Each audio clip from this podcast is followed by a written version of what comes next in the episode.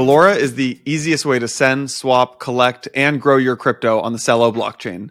Download the app and start exploring dApps like Good Dollar today at valoraapp.com forward slash empire. Welcome back to uh, another roundup on Empire. We've got Santi and two special guests joining this roundup. We have uh, David and Ren from the Blockworks research team. So, Santi, how you doing? Ren, David, how you guys doing? Hey, Anna, doing good. How are you? We're we're good. We're as good as we can be in this market. good. Santi, how you living? Feeling good. You know, uh, I'm still processing the regulatory pod that we did, and there's a lot of thoughts that we came, came out of that. So that's going to drop probably later this week. So, uh, yeah, it's always really good and encouraging to, to talk to real experts because there's a lot of fun these days on crypto Twitter. It's also maybe it's the Twitter feed, but my Twitter feed's just gotten really bad as of late. you know, the It's for so, you it's so tab, dark out there. It's so I it's was dark, and the algorithm is like, Uh, God, like someone has tr- like whoever's punting AI, like my God, go look at the for you tab and and really seriously think if this if this is the future of AI, we're doomed, folks. If Someone was thinking about writing a script so that we totally like don't see the for you tab and just go to like the the follower tab. So, anyways, if someone out there has figured this out, please, I'm I'm in a dire, desperate state at the moment.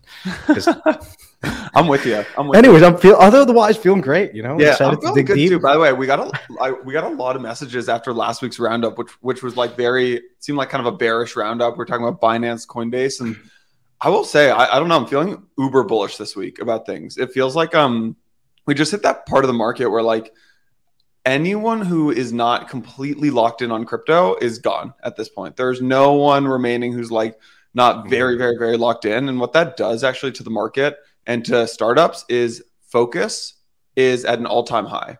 So like the way I'm feeling right now, price is at an all-time low, focus at an all-time high.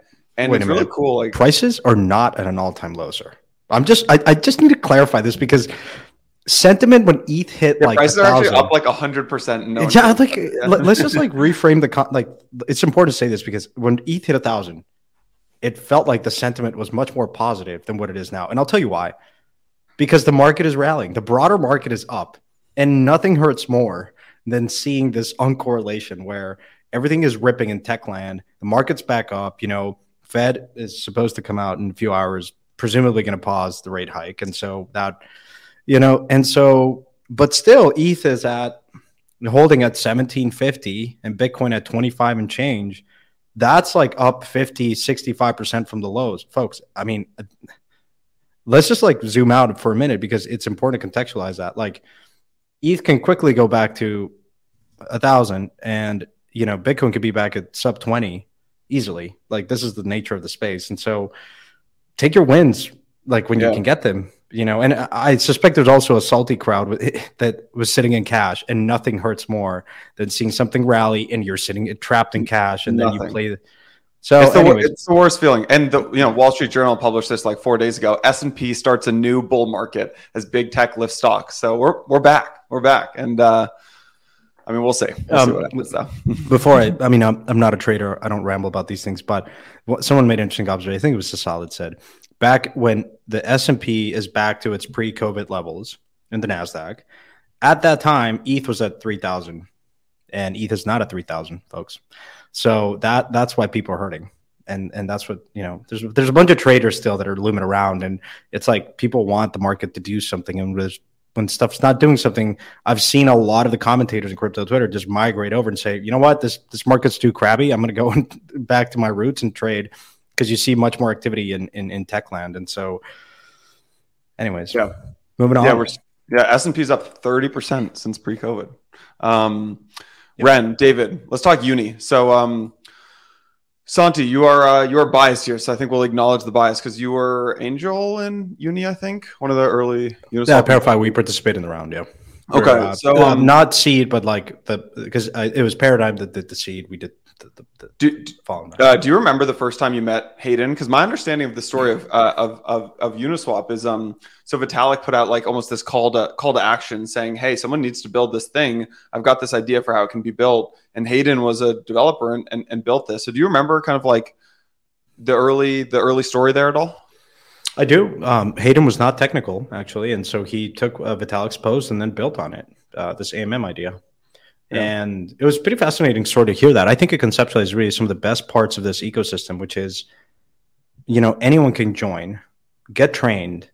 There's a lot of resources because it's open source and people are willing to help you. Like if you join these communities, like everyone has a personal story where we're very lucky and grateful. I am that along the way, so many people helped me. And so I pass it forward. Right. And when someone wants to join the space, you know, I, I take time and I always, you know, part of Empire is doing that, right? In, in at scale. And so Hayden like learned Solidity, built Uniswap. He was showing up to like meetups and whatnot. I think in New York, and and then just built it. And this sort of Yeah. really quiet time in the market where you didn't have much volume, and DeFi wasn't even a term, but just he built it. And then uh, he certainly got a lot of help from Paradigm, like Dan Robinson there, and you helped him. You know, uh, I think architect V two, and then V three, and then V four. So he certainly got a lot of help from from Paradigm. Um, but yeah, it's, I think it's one of the best stories um, in crypto that you know really shatters a lot of notions that it's really hard to enter the space. You need to be super technical, and lo and behold, I mean, Uniswap is the most widely used protocol I think in crypto in terms Yeah. of number of users and volume, and um, and yeah, it's a great success story in my mind Yeah. and also So- particularly because the last thing I want to say is I remember looking at the round and there was so there was a cohort of investors that said AMMs are never going to work. They are fundamentally um, not as efficient as order book models. No one in the right mind that is sophisticated is going to want to do this. The market is really handicapped. It's small. It's never going to get traction. And now you're in a state of the world where Uniswap, there have been days where it's trade, it, it, the volume is higher than centralized exchanges. Mind you, it has a fraction of the workforce. It is highly scalable. And I think what people realize is sometimes when you come from a finan- financial background, yeah, like order book models will always be more efficient, but you sort of like fail to appreciate that there are other things that like people might provide liquidity and be willing to accept um, you know the trade-offs of providing liquidity because they might be indifferent between USDC and ETH or whatever the two pair assets they're supplying. It also is a good mechanism to like cost average in or out of a position. And so these are kind of the things that a lot of uh, investors like at the time were looking at AMMs were highly critical of of an AMM or even DeFi in general. Um, and it's an important reminder when you're comparing like yeah, a lot of the things that you're building in DeFi are look and feel very similar to what is, exists in traditional finance, but there are new primitives that kind of expand consumer preference that you need to bear in mind that kind of opens the the window here for something like Uniswap to, to get scale right and and and build a very successful kind of enterprise. So, anyways, Yeah. I'll stop rambling. Yeah, well, I'm going to put this uh, link in the show notes. It's the Uniswap Uniswap history, and it's one of my favorite pieces that exists in crypto because it's just this story of Hayden getting laid off. He got his first job out of college. He's working at Siemens. He gets laid off. Uh, he messages uh, his friend Karl, who's you know working at the Ethereum Foundation. Karl's like, "You got to learn how to code a little bit." Start Same Karl it." that is now at Optimism. Yeah, right. Exactly. Exactly. So, all right, let's get into the big news of the week, which was uh, Uniswap announced V4. And maybe Ren, if I could pick on you for this. Um, the mine, like, if you, I actually want to start with like V2 and V3 for a quick second um, to like determine the problem that V4 was trying to solve here. So, my like left bell curve understanding of this is that Uniswap made it so that anyone could be an LP, right? And anybody could like open any sort of liquidity pool for any token. Then V2 was like, okay, uh, maybe these pools are like more optimized for like funds to, to, to be an LP. And then V3 made some updates and it basically was almost impossible to, to make money as an LP. And V4, there's a lot of problems that they were trying to solve uh, internalization or like leaky MEV, uh, leaking value through MEV. Um, you know, the fact that like L it was, had become very tough for LPs to actually make money um, in V3. But maybe Ren, you can walk us through and kind of contextualize and set us up for this conversation around V4. Yeah, definitely. So V1 and V2 of Uniswap started off as super bare bones AMM model, where anyone can create a liquidity proof for liquidity providers to come in and provide full range liquidity. And so that basically means it supports any price from zero to infinity. Obviously, most assets don't trade at the price zero and infinity simultaneously, especially, for example, for pegged asset such as a stablecoin more often than not, it trades between say 99 cents and one dollar and one cent. And so in order to increase sort of like that customizability and improve the liquidity efficiency, so to say, Uniswap came out with V3. Their big innovation there was concentrated liquidity, right? Now, rather than your liquidity being provided in the full range of zero to infinity, you could choose a specific, more narrow range. And that liquidity is kind of amplified. It moves the entire reserve curve outwards and provides more liquidity for swaps that are being done in that range. That does a few things. A, it provides a much better execution for traders. But at the same time, it also vastly increased the amount of impermanent loss that liquidity providers experience. Nowadays, impermanent loss is termed as loss versus rebalancing. And I think as the UniV3 operation continued, a lot of people became more aware of sort of MEV leakage from liquidity providers. So there were a lot of MEV bots or arbitragers doing top of block CEX to dex arbitrages or just, for example, back running transactions. And the thing is, neither the people making the swaps or the liquidity providers were basically making any profit or capturing any value from all of these arbitrages. So I think a big portion of V4 is sort of tackling that, right? How to increase profitability back to liquidity providers and furthermore, basically providing more customizability for these liquidity pools so that protocols can sort of own the liquidity. We had this big notion of protocol own liquidity uh, when Olympus DAO came out during the peak of the boom market. And I think UniV4 is kind of a return to that, right? We're going back to sort of that customizability. You start off with the bare bones, everyone got the building blocks. The way I see it is that UniV2 basically provided two things X and Y, uh, commonly known within the XYK sort of invariant. After that, Uniswap V3 gave one more additional layer, X, Y, and price granularity. And V4 adds another dimension on top of that, X, Y, price granularity, and now you get time granularity or fee granularity. And it's sort of, sort of these building blocks that Uniswap has been providing um, that basically enables all of this. And I think David would give a great rundown of kind of what the specific features are of Uniswap that have enabled this. Valora is the ultimate wallet for exploring the Celo ecosystem. Easily explore over 50 crypto assets and 30 different dApps for swapping, sending, and growing your crypto all from your phone. If you want to see real world use cases for crypto, Valora's dApps page is the easiest way to access a growing list of the latest refi and DeFi applications. Discover new dApps like Good Dollar, a Web3 platform that uses crypto to generate, fund, and distribute UBI. Anyone, anywhere with a mobile phone can claim Good Dollar right now from the Valora app every single day.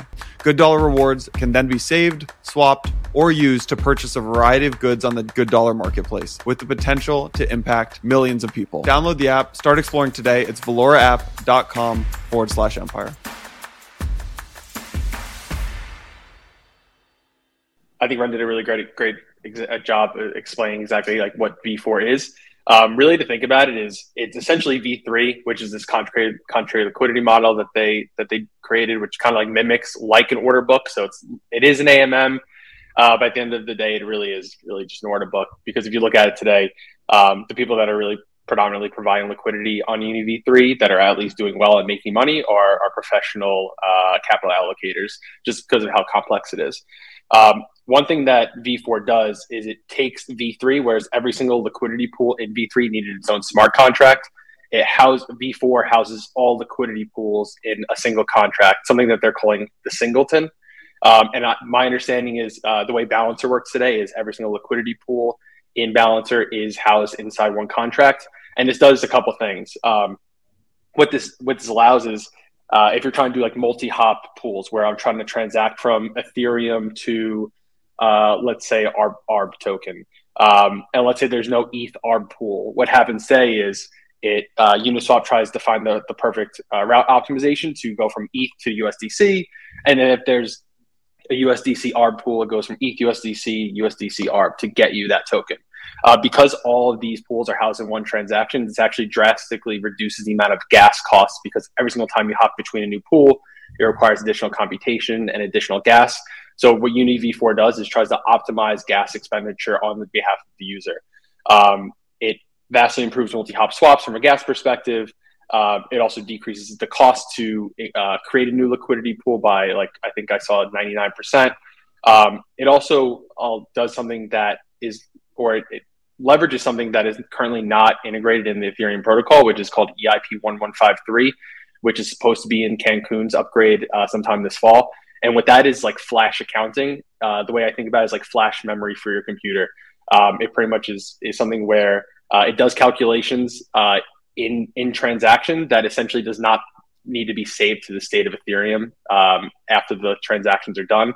And really, what that does is just again optimizes gas uh, utilization um, to perform like very complex calculations without actually having to uh, incur that cost on behalf of the user.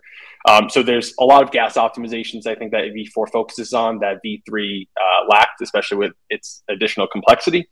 Um, and really, like I think the the main thing to take away from V4 uh, V4's announcement is this idea of hooks. Um, pretty much what, what that is is it allows customization at the pool level uh, and really just gives complete customization, like Ren was saying, especially with protocol and liquidity. It gives complete customization into the hands of the, the pool owner to do literally whatever they want. Um, one of the interesting things is around MEV internalization. So I know um, we've seen um, apps, app chains like Osmosis and the Cosmos ecosystem try to leverage its app chain architecture to actually be state aware. So it is aware of in block, like what the ordering of transactions are. And then based on the ordering of transactions, it's able to actually ca- calculate like how much MEV opportunity is there and then capture that MEV opportunity for itself and like arbitrage or back run its, its users, not front run its users, back run its users, and then provide that protocol revenue back to its uh, uh Osmo token holders. Um, what hooks are able to do is actually somewhat internalize MEV um, and allows like some type of transaction ordering preference. I think one of the shortcomings is because the hooks are smart smart contracts and are not baked into the protocol layer. Like Osmosis is an app chain, so its MEV preferences are baked into the chain. Because Uniswap is sitting above Ethereum and doesn't actually own the block space, there are some limitations about like what MEV ordering uh, and preferences that that Uniswap mm. can, can have. Um, it's not fully understood, honestly, like what those limitations are yet. So I was speaking to some people in like the Skip team, which is one of like the leading MEV research and researchers in Cosmos, um, and a couple other MEV researchers. And the understanding today is that Uniswap can be like uh, can be begin block aware, but not end of block aware. So what that means is that it can know like the first, it'll be able to timestamp like the first X transactions in a block but it doesn't know like the last transaction in the block and when that yeah. last transaction yeah. is. And because of that, it can't actually optimize MEV revenue if you don't know exactly what's in a block, like the full contents. So, um, I mean, I said a lot right there, but I think there's a lot of improvements that V4 made over V3. It allows a lot more customizability in, on behalf of like the liquidity pool owners. But I think with that additional com- uh, customizability comes a lot of complexity that we don't really know, like what the long term effects of that are. I remember looking at V3 and I said it's it's incredible you can limit kind of where you want to participate in the curve. But then I funded like two startups that like Mellow and another that would allow like for this essentially for liquidity providers most liquidity providers are not active and don't have the complexity and don't want to do it and so there are services that my bet at the time was that there would be these services would be built on top of uni it feels like there's now an expanded possibilities uh, with V4 to do all kinds of different strategies like TWAPing and a bunch of other things. I am curious what you think would be the what are kind of the for, for people that are using Uniswap, right? Like concretely, like where do you see the killer use cases that are going to get the most amount of traction with this greater flexibility and customization? I think this is a, I mean, there's a couple things. I think in general, this just kind of gives the tool. We believe in obviously open source innovation that like will lead to like ideally the most capital efficient financial systems over time. And really, what this does is just put tools in the hands of the developers and, and the pool owners or the, or liquidity owners to decide like how do you want to leverage your liquidity provision. Um, I don't know exactly like where this is going to lead to. I think one interesting thing is that this could actually have some detriment effects where um, you might end up actually having like uh, segmentation of liquidity. So you might actually end up seeing like KYC pools versus not you know not permissionless pools. And like hooks are going to be related to that. It's like oh if you're not a kyc participant on chain then you can't have access to this specific liquidity. And especially today when a majority of uh, liquidity providers that are profitable on uniswap are like i think i saw something like less than 10 lps on uniswap make up like 80% of liquidity. And i think one issue of that is like a lot of permission liquidity could be like, or I'm sorry, a lot of liquidity on Uniswap can be in these permission pools, and you might actually see this this fragmentation of liquidity. Um, but I think like those are major innovations. And one other thing that I thought was really interesting is that um, Ren talked about out of range liquidity, uh, specifically with contrary liquidity today. There's a lot of liquidity that sits in Uniswap that is stale and not being used, and it's just idle capital. One interesting thing that my understanding is hooks can do is actually leverage that out of range liquidity to um, to be used in like lending markets. So what Uniswap v4 may do is not only just become make Uniswap a platform for exchanges, it could actually make Uniswap like a DeFi super app. Whereas yeah. like you like, might take all this greater utilize. But I thought that was possible with v3 yeah. where you could like you, take that idle liquidity and use it in other places. And if you get called like if, if it hits a range, then it you know gets ported back. Uh, but maybe that was a misunderstanding. But I thought V3 allowed some of that, but maybe there's greater flexibility here. Yeah, I think that's really what it is. Because so, like I think uh, Infinity Pools, like a lot of other teams that are building on top of, we're building on top of Uni V3. I think it planned on using some of this out of range liquidity to create new financial primitives. And my understanding is that Unity V4 just puts, I think, more uh, tools in their hands to build like additional primitives and make it maybe simplify like how they actually build those primitives on top. Mm-hmm. Um, yeah. So it, it really could kind of make Uniswap this not just a DEX, but like this entire super app of applications built on top of the liquidity layer that that it houses. Yeah, just to add on to what David said, there are like a decent number of protocols these days that are building on top of UniV3, for example, Panoptic, GammaSwap, Infinity Pools I think previously what you would have had to do was provide liquidity into Uniswap, take that NFT and then basically pass it along to the protocol and perhaps deposit that into one of their contracts, or for example, deposit your liquidity through their contract. But what UniV4 does is allow you to sort of like abstract and simplify that process, right? Now, rather than doing all of those complex actions, you can just deposit into a liquidity pool that was, for example, designed by one of these protocols building on top of Uniswap, and that's it. All of the other sort of logical uh, execution is handled by the hook mm. that the smart that sort of like points to the smart contract that handles everything else for you. It feels what like happens.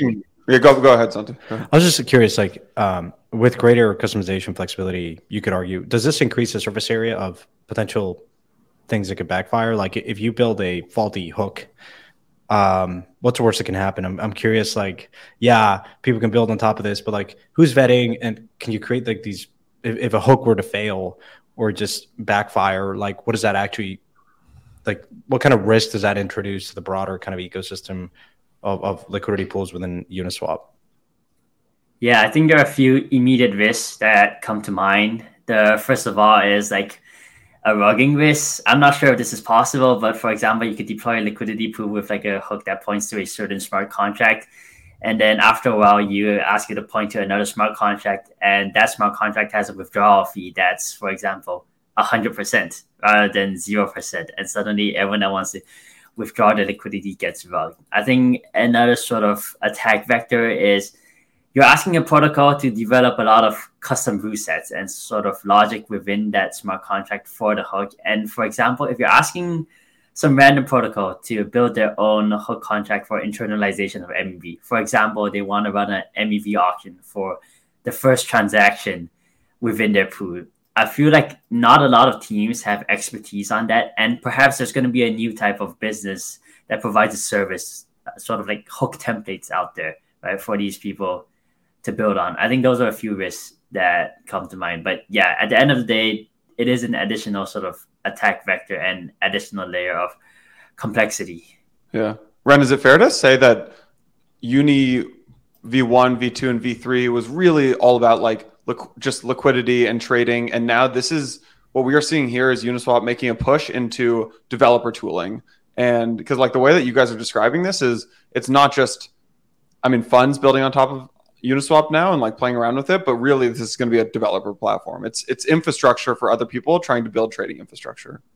Yeah, I definitely agree with that take. I think one of sort of like the common takeaways from the Web 2 world was that everything either becomes a platform or it became a marketplace in the end. And I think we're kind of seeing that similar trend as DeFi slowly matures.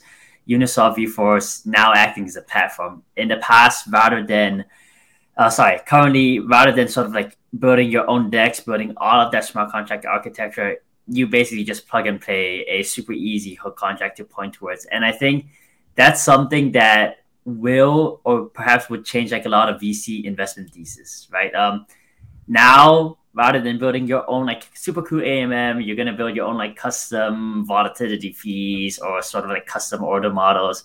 Uniswap provides all of that tooling. You can build dynamic fees if you want based on volatility. You can build internal volatility oracles. You can build like an internalized MEV AMM. You can build your own custom orders with these hooks.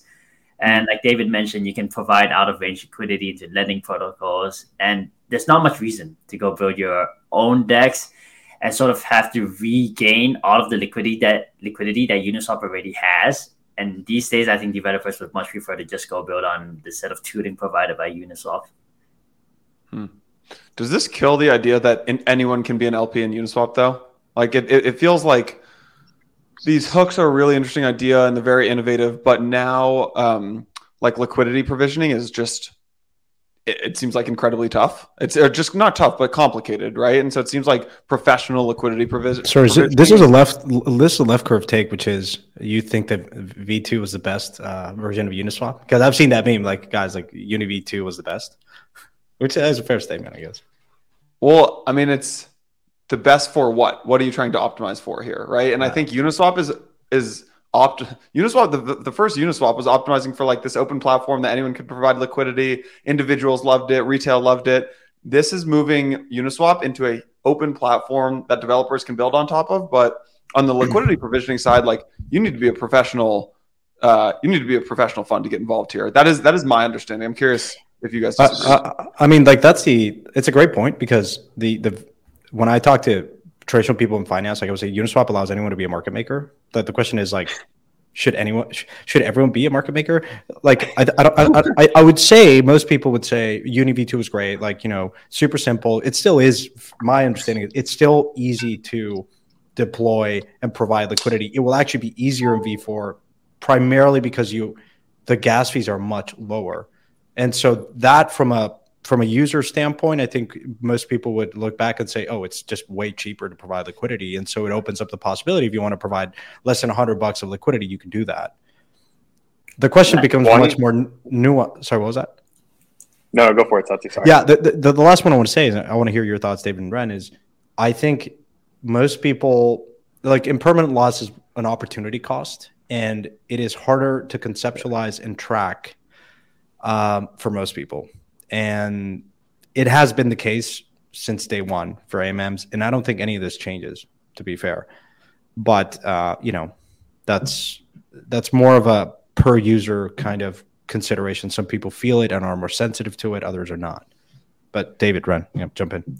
Yeah, I was gonna say one interesting thing that we haven't confirmed yet, but if you read the documentation for uh, UniV4, one of the things that hooks say they can do is um, it can allow liquidity being provided across invariants, and it's plural.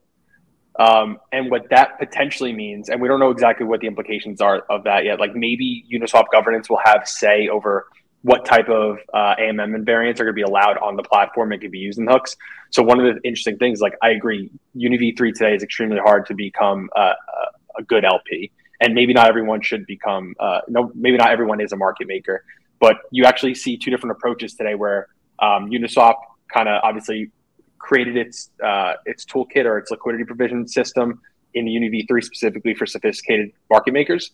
And then Curve V2 took a completely different approach where they had like passive concentrated liquidity, where liquidity every single time um, uh, a new transaction happens, um, a user wants to do a transaction on Curve has to pay extra gas cost for the liquidity in the pool to follow wherever the oracle price is of the pool. And it kind of moves the it shifts the liquidity for the user mm. on, on, behalf of them. And one of the interesting things is like can hooks potentially allow passive contrary liquidity pools on uni v4 my my gut says yes. So that allows it actually serves all users. It serves mm-hmm. the professional market makers for like the institutional, maybe KYC pools, and for the non KYC pools, if that's even going to be a thing for passive trade, uh, passive contrary liquidity, mm-hmm. it, it, really is allow it democratizes market making pretty much for all, depending on what your skill set is.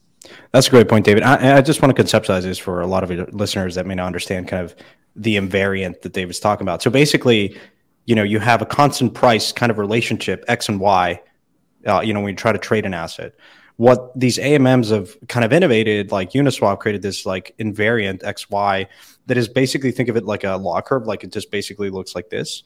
So it creates just like if you're, it depends on what, however amount you want to trade, it creates sort of like these ranges, right? Um, and that was kind of highly innovative, right? When you want to trade, basically it allowed to trade a tail end of assets and you could provide liquidity on. Uh, then you had in different kind of so you think about the slope of the curve that's kind of the invariant. And for instance, Curve, which was an innovation of a, of a type of AMM, it just created like a like the stable swap invariant was just like flatter within a particular more concentrated range. Why? Because when you're trading a stable coin, like you know, a type of stable coin, if it's dollar denominated, shouldn't fluctuate. Usually the vol is much reduced. So you can feel comfortable creating a flatter curve within a concentrated range where you're going to be trading like USDC for, with USDT, USDT as an example. And Uniswap, I think V3 allowed for this con- like creating kind of like the range where you want to provide, but it was still the same kind of curve. The slope was the same, but you could just say, I just want to provide liquidity. Uh, I guess my hand for people like on this range of the of the slope. What you're saying now, and correct me if I'm wrong, is it V4 adds more flexibility because you can change the slope of the curve or inc- or just shift it? Is it changing the slope, um, or also just kind of shifting the curve? Or it feels like I just want users to kind of appreciate what you just said. But let me know if I got it wrong. No, I what you said is is 100 percent correct. It it sounds like, and we don't know for sure, but it in the Uni doc Uni v4 documents, it pretty much said that you can have multiple invariants. So that tells me it's not just x times y equals k. It's not just the normal constant product mark uh, uh, AMM invariant, it potentially can start whitelisting, or maybe it's going to be permissionless, but it's going to allow different invariants that are allowed. Whereas again, like Curve V2 uh, and and state like stable swap pools that Curve invented uh, for exactly what you said before, where you have two different pairs assets that don't have high uh, volatility to one another. Uh, they they relatively mm-hmm. fluctuate within one to one price variance. Um, if you're allowed to have multiple different types of variants depending on the pool that obviously opens up the the floodgates for passive retail users like myself let's say to provide liquidity and maybe one of the pools just moves my liquid automatically moves my liquidity around wherever the the mid price is of a given asset so mm-hmm. uh, if that's true like honestly you're really like, like what ren said you're really not going to see you're not going to need new AMMs to be built anymore. You can mm-hmm. just literally create a hook that creates a liquidity pool that mimics whatever new functionality that the, the latest AMM to get a, a seed round um, is, is, claiming is like their their secret sauce. Like Uniswap yeah. V4 pretty much allows any pool to be its own secret sauce, and you create whatever you want. And I am curious, um, you know, for instance, when V3 launched, a lot of people saying, well, what does that actually mean for Curve? and will liquidity migrate from Curve to Uniswap? That hasn't been the case. Like I think still stablecoin swaps, people go to Curve, or like for like swaps, you go to Curve. Uh, it has incentives, and you could argue that's you know without incentives, maybe the game the game would be different. But you know, lo and behold, hasn't been the case. What does this mean for Curve? Like now that we have V4, like what would you say would happen to Curve? And maybe other AMMs, but I'm interested particularly in Curve because Curve is just such an important piece of the ecosystem that I'm curious to get your thoughts on on what this means for them? I want to say that Curve still has its role within DeFi. Obviously, it has its whole sort of an ecosystem with V Curve, Convex, and everything that's happening around it. Especially with the recent launch of Curve USD and sort of like the LLAMMA. This is their stablecoin for folks that don't know, right? Mm-hmm. Yep, the new stable yeah. coin, and then LLAMMA is they're basically borrowing and lending protocol for that stablecoin. And also, Curve has recently undergone a slew of updates, right?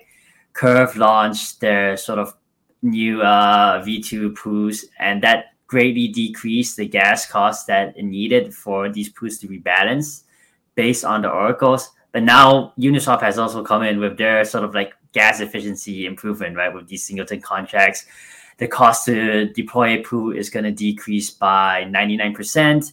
With a singleton contract, multi-hop transactions will likely be cheaper too. And so I think Curve is still going to be able to compete. Maybe a lot of the investment thesis behind Curve and sort of the new like V2 pools, Curve USD, and LLAMMA, especially if Uniswap goes out and like builds their own borrowing and lending market, may be gone. But I think Curve is still the de facto home for you know stable softs. And the Curve USD seems to be doing pretty well so far. There's probably around I want to say 20, 25 million of Curve USD minted so far. And the mm-hmm. LLAMMA is a very innovative model that people are picking on. You know, soft liquidations perform very differently to uh, hard liquidations. And for now, it just seems like a better borrowing lending mechanism for both sides of the trade. The yeah, I think ultimately, though, like the only I don't want to say the only thing, but what Curve has going for it is that a lot of protocols are dependent on Curve's success. A lot of protocols own the Curve token. They need Curve's liquidity.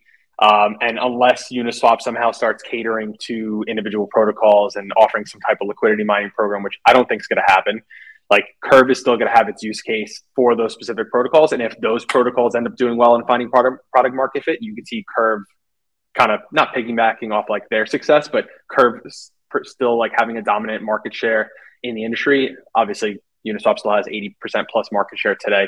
But I think outside of Curve, I don't see any other DEX in the at least in the Ethereum ecosystem really doing well. What what's happening right now is Uniswap started with a consumer facing application and it's starting to build deeper into the uh, the protocol layer and obviously offering these tool tool sets and becoming more infrastructure. At this point, I feel like the next obvious step for Uni V5 is to own an app chain. Like I don't understand how that isn't the next logical step because they can pretty much do anything that an app chain can except they're not fully state aware from like an MEV perspective. Um, mm-hmm. and to do like full full customization. So I feel like that has to be the next step for Uni V4. Or I mean, I, I can't imagine V5 like the next V5, yeah. yeah. or V5 is yeah. yeah. David, I'm shocked we made it uh, 35 minutes into this before you brought up uh, app chains. I, I, was gonna say, I mean, it sounds like we talk about app chains more and more, and uh, you know, yeah, I, I agree with you, Jason. It, David, David's our David's our Cosmos guy in house. So David, maybe can you lay out this app chain thesis a little more and uh, tell us tell us why this makes sense for Uniswap? Yeah, I think ultimately the the app chain thesis is um, when you have developers or you have a community owning the entire stack from the the blocks to the consumer facing application to maybe even some of the middleware. Not only can you potentially monetize at every layer of the stack, but because you own that full stack, you're actually able to have like full full customization of your application. Your application and your chain are actually aware of each other. So there's application specific logic that you can bake into how your chain actually comes to consensus. Um, a really good example as to why like I think this makes sense is going back to um, EIP one one five three. I want to make sure I say it right, uh, which is the transient storage uh, that is potentially going into Cancun for Uniswap. So for Uniswap singleton contracts, for them to actually have like the most optimal gas uh, efficient routing uh, and, and pool creation for singleton to really be the best product it can be, it needs transient storage to be baked into Ethereum. The problem is that not may- maybe uh, there's some political uh, side to this where like maybe it doesn't make sense for Ethereum to be catering to a specific protocol because then it starts losing its credible neutrality. I'm not sure exactly what the potential cons are of including transient storage, but a few months ago when this was brought up in conversation, there were a lot of takes on why Ethereum should not be like kind of bending the knee to Uniswap as the most powerful DeFi primitive on, on its ecosystem to like change its roadmap and maybe prioritize one or the other. If, if Uniswap was an app chain and its community was like, well, we want to just build the best product, I don't necessarily care uh, that, um, or I don't necessarily like, I, I want to prioritize this specific thing and I want it to be built into now because I want to make sure I'm building the best product for my users. If you own your own full stack, you can do that. You're not, you don't have to start like politicizing or lobbying for a reason why your specific uh, opcode that you want in Ethereum uh, needs to go ahead of others.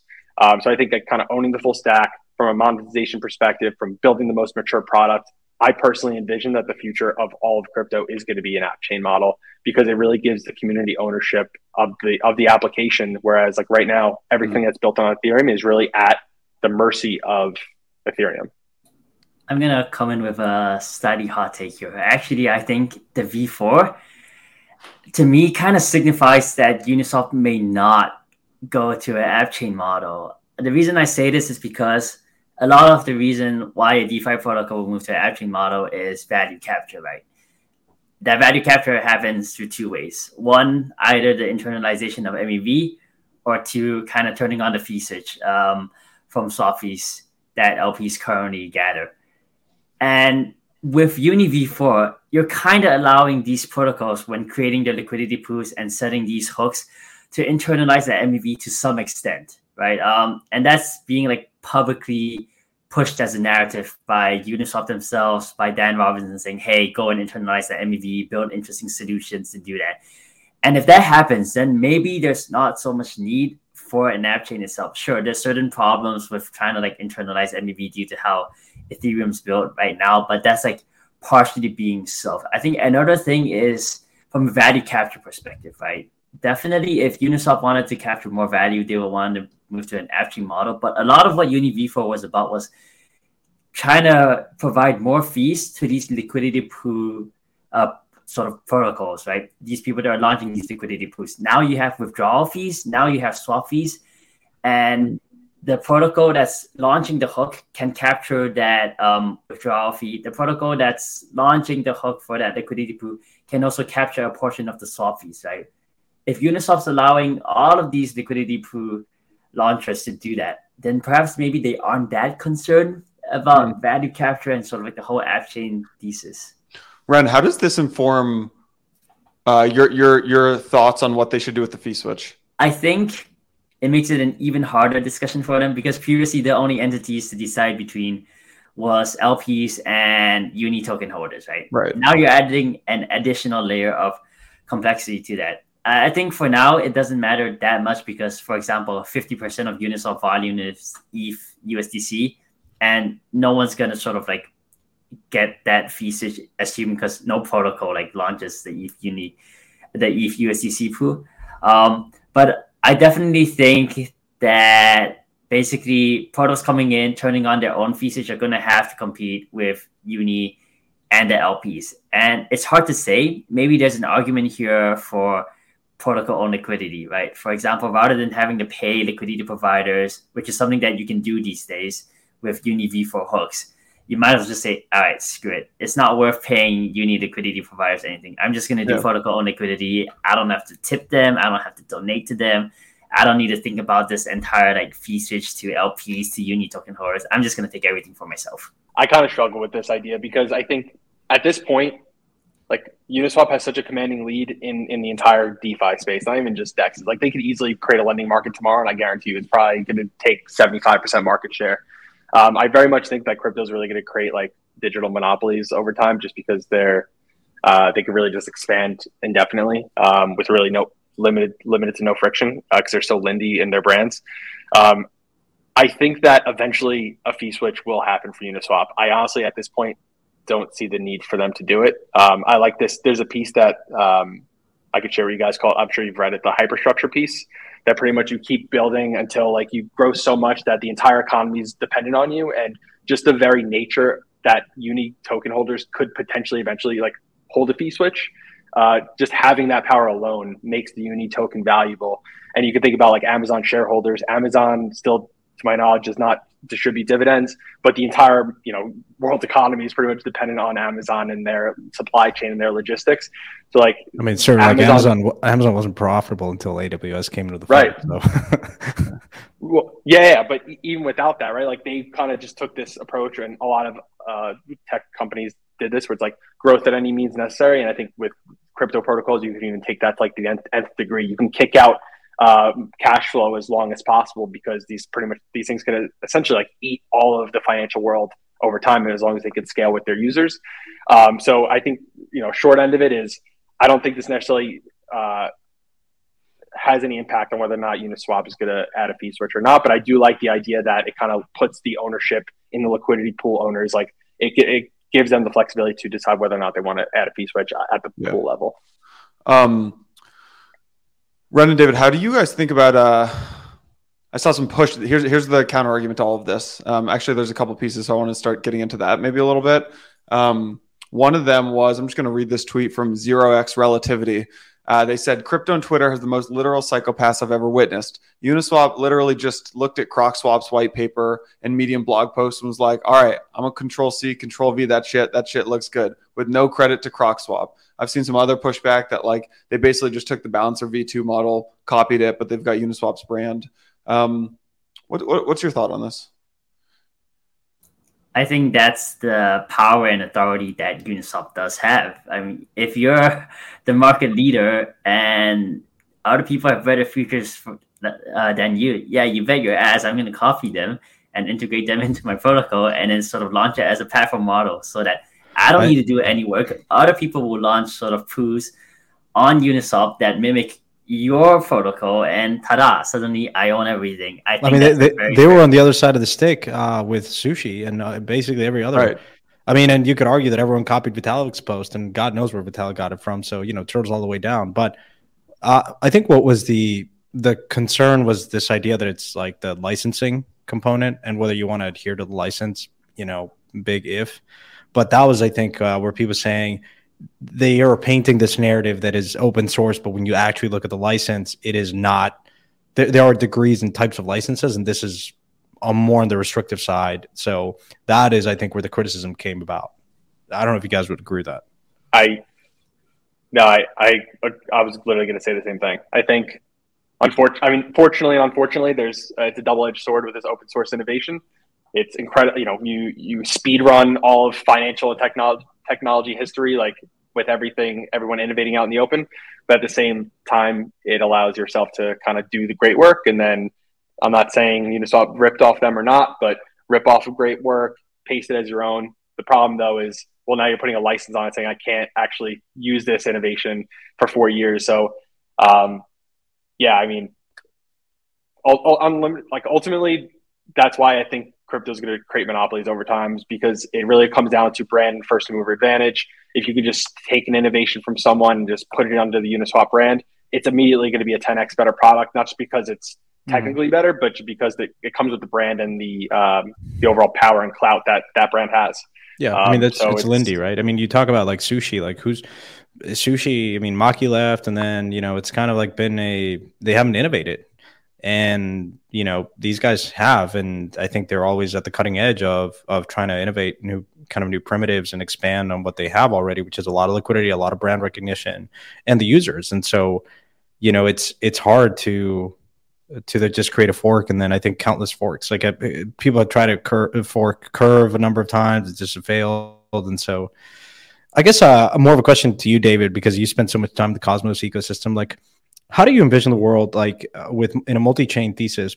If you believe that to be true, like you have, like Uniswap is deployed in like you're, you're gonna have base, so you have L2s right in, in Ethereum, but you also have different EVM compatible chains, non-EVM chains. Like, what is the role of Uniswap here? Um, and and how does that world look like from a connectivity standpoint um, and and bridging liquidity and whatnot uh, i'm curious to get your thoughts on that Yeah, I've thought a lot about this. I think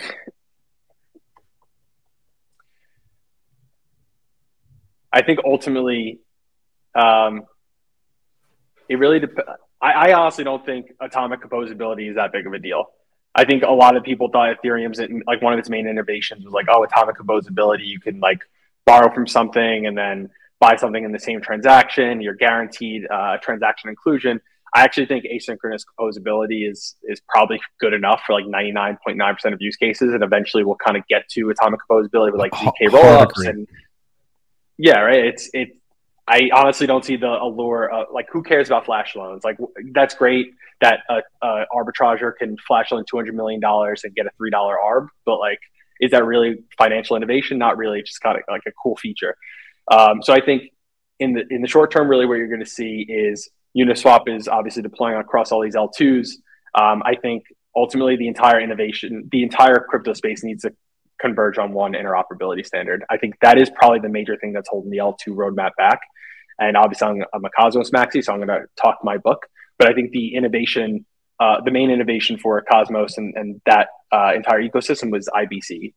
Once you uh, have a, a set standard on uh, interoperating, interoperating with one another, um, you kind of remove trust assumptions, um, or at least you make it as trustless as, as possible. And I think what the there's a lot there's gonna be a lot of developments I think over the next year or two that the Ethereum L2 space is going to battle with, and they're going to be Mhm. kind of going back to lessons learned from the Cosmos ecosystem. And I think one of my issues or one of my concerns is that the L2 space is going to get more fragmented, more PvP, and really look ultimately like what the Cosmos ecosystem does today. I mean, people should go back and listen to the episode we recorded with Jack and Zaki from uh, the Cosmos ecosystem. And one of the things, it, this is right around where they were announcing IBC or and some other features. And I asked Zaki, and he said something. And David, correct me here if or you believe differently, which is ultimately IBC is going to be helpful even for the Ethereum ecosystem to, to as a communication between L2s.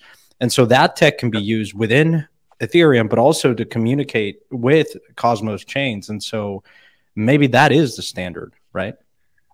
Yeah, I, I, fully believe, and I know Ren and like the analyst team and the research side probably sick of me saying this, but there the industry has to converge on an interoperability standard. And today, there is no better interoperability standard that's more battle tested than IBC.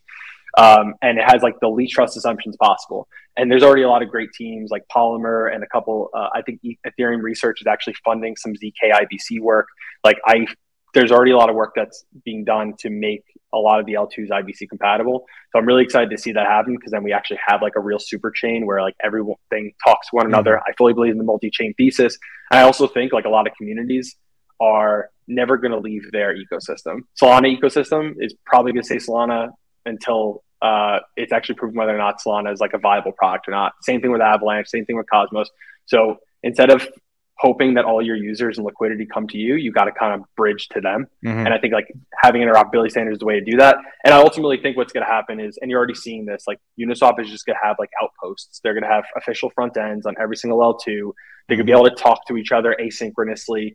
But ultimately, all of that multi-chain world has to be abstracted away. And I think IBC is the best way to do that. You can yeah. actually abstract away like the multi-chain thesis so that there's one front end, and the user doesn't even under- realize that uh, when they do a swap, it's routing liquidity across all these different rollups yeah. and app chains. If you're the Uniswap BD team, growth team, then it sounds to me that what you're saying is the go-to-market should be dominate the front end, dominate the user, like brand, and then just plug in with IBC and then just wherever they are, wherever the liquidity is, just route it in the most efficient way in an asynchronous manner for 99% of use cases. Um, and so I guess, um, you know, from an IBC standpoint, like how far, because like, I remember like looking at Cosmos 2018 and it was like, I would be going to like the, the, Berkeley conferences, and it's like IBC's around the corner. And then of course they had some like internal like splits and whatnot that probably delayed the roadmap. But like, how real is it? Like, is it ready to go? Like, is it battle tested enough? Um, and an important distinction, I think, it's not the same as a bridge because bridges have gotten a lot of criticism, rightfully so, because there's been a lot of hacks and user, you know, funds have been lost. But you know, where is IBC in your mind in terms of readiness and like prove like building Lindy so that more and more protocols and more and more kind of chains are comfortable using it? Yeah, I think it's probably, um, I think it's good enough today. Um, I don't think it's obviously ready for like mainstream uh, adoption yet. I would say honestly, within the next 12 months, though, you're going to see a lot of interesting developments of IBC that are going to really make the entire cross-chain experience, at least in the Cosmos ecosystem and other IBC compatible chains, like completely seamless. So one, uh, there's a couple teams that are like doing a lot of great work, like Strangelove, which is Jack Zampolin's team um, the Stride team, which is like the major liquid staking provider in the Cosmos ecosystem. They've done a lot of great work so that you can actually do like cross chain swaps uh, with like one click. You can um, move tokens, or you can move like Atom, let's say, from one chain to the other. Uh, liquid stake it, deposit it back uh, back to the Cosmos Hub in like one click transactions. So there's a lot of um, IBC abstraction, I'll say, and cross chain abstraction that has been done over the past like three to six months and I think we're probably another like six months away until you actually see app chains deploy official front ends on individual, uh, like generalized smart contract platforms in the Cosmos, and having that entire experience be abstracted away to be like just one front end that the user is is going to be interacting with. Um, I think it's like I think everyone outside the Cosmos ecosystem is completely I don't want to say ignorant, but has no idea like how far IBC has come over the past yeah. six months. Well, I mean, Cosmos like, like, like no BD team, and Zaki would say like, no, we're just yeah. pure tech guys, and you're like, fair, but uh, yeah, yeah, it's a sort of interesting state where like we are in crypto, which is people have an opinion on like VHS versus Betamax. It's like no guys, like no one ha- had an opinion on HTTPS and some of these standards in the stack. Like you, you, you know, I mean, you you it's it sort of like reflects the state of the industry, which is it's it's these hobbyists and you know tech enthusiasts that have a very strong opinion and affiliation to a chain and has sort of missing the broader picture, which is, you know, as these use cases get built out, the real users are not going to care, have any affiliation to Ethereum or Solana or Cosmos. Um, all they will have a, uh, they will care about, you know, the user experience, right? And if you're playing a game, and if that requires making multiple hops and interacting with multiple chains, well, so be it, as long as the game is fun to play. Um, you know, so not a lot of games in crypto today are fun to play, but you know, we'll get there hopefully. Hundred percent. This, this has been a very thorough discussion on Uniswap, and and uh, of course that took us into a, a, a, tangent here. But I'm curious if, if there's anything else you guys would add or things that you're looking for. Like, what is the timing? When does Uni V4 come out? How are people going to notice it? And and how does the phasing out of like I guess because technically you can still use V3 or you're still going to be able to use it, right? So, what does that look like for users? Like, what's the timeline here? I want to say it's going to be a slow migration, like Uni V2 to V3. That was a slow migration I suspect that V3 to V4 will actually be an even slower migration because deploying concentrated liquidity pools where that complexity is just sort of left to the user to choose the range is very different from having to write an entire new smart contract, auditing that, making sure it's battle tested, making sure you've thought through the entire mechanism design, right? And I think one interesting thing that I would look forward to is where the protocols are going to build their own smart contracts for these hooks to point to, or these are going to come as like hooks as a service, right? I think mm-hmm.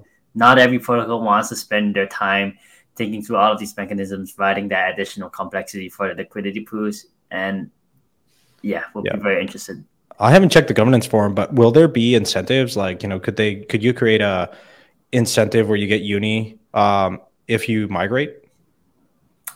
I don't think so as of yet, but actually, interestingly, I think around two weeks ago, Gauntlet put out an liquidity mining stash incentive study that they were doing with Uniswap on optimism, if I'm not wrong.